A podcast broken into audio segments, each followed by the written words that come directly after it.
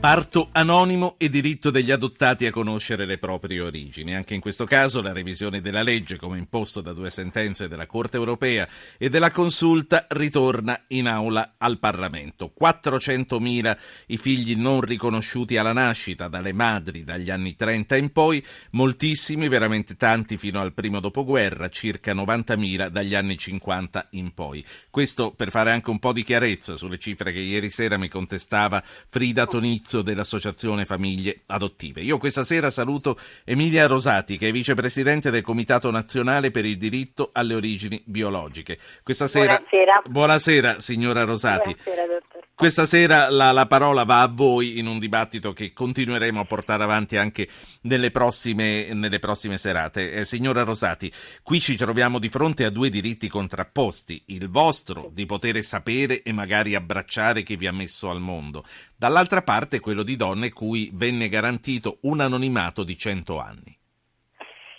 vero, eh, anche se eh, questa contrapposizione, come poi dirò anche dopo, eh, non è poi così forte in quanto eh, diciamo molto spesso il desiderio del figlio potrebbe incontrare anche quello della madre. Io comunque la volevo ringraziare prima di tutto per questa possibilità che lei ci dà appunto di far ascoltare anche l'altra ce ne saranno, ce ne saranno altre. Voi che cosa chiedete a una nuova legge?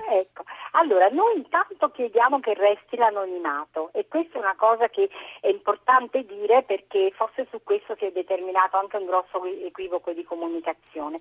L'anonimato resta e quindi la possibilità per la donna di partorire in ospedale senza rivelare il proprio nome e di abbandonare il figlio, come preferiva dire ieri la signora Tomizzo, di eh, affidare il figlio alle istituzioni.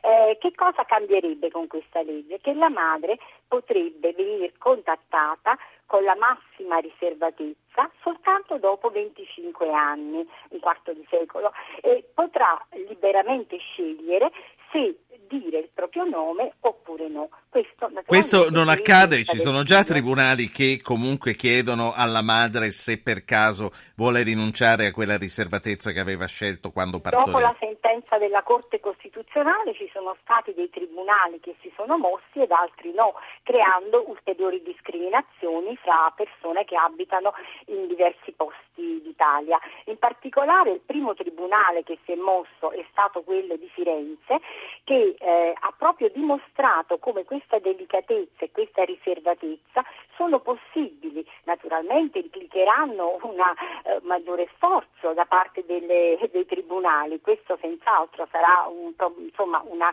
cosa. Quindi chiedete che la questione non venga lasciata alla discrezione dei singoli giudici, ma che ci sia una legge che dice che dal 25 anno in poi eh, si ha il diritto di far chiedere a proprio nome alla madre se vuole eh, incontrare il figlio. Quando è che un individuo quando è che un individuo, signora Rosati, sente più prepotente il richiamo alle origini biologiche? Guardi, eh, questa è una cosa molto variabile, eh, perché noi fra i nostri iscritti iscritti, abbiamo circa 4.000 iscritti, eh, abbiamo constatato che eh, l'età in cui accade questo è veramente molto diversificata. Eh, diciamo che forse oggi si è abbassata questa età, eh, invece per noi un po' più anziani, io personalmente sono del 1952 per esempio, ehm, c'è stato ehm, diciamo, un rapporto con questi genitori adottivi da noi mh,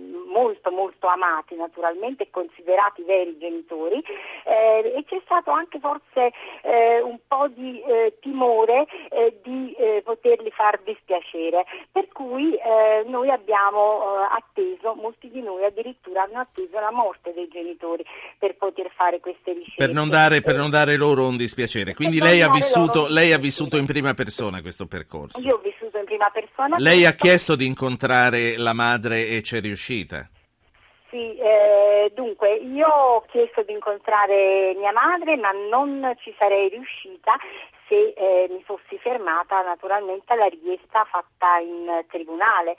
Eh, anzi, a questo proposito volevo anche dire che quando eh, si parlava ieri sera di un eventuale disinteresse da parte dei figli, ma come si fa eh, se non esiste la legge che ti dice che puoi fare richiesta al tribunale, come fai a dire quante persone sono interessate? Chi si mette a fare Vabbè, eh, lasciamo a ognuno la libertà di essere, eh. di essere interessato oppure no, di rimuovere oppure sì, no sì, dei sì, problemi no, che può avere oppure no. Eh, lei come, come riuscì? Eh, lei riuscì prima delle sentenze o dopo? Ma io sì, eh, già parecchi anni fa eh, mi sono messa alla ricerca eh, tramite documenti antichi che mio padre conservava e dei quali io finalmente ero venuta a disposizione, insomma eh, erano venuti a mia disposizione.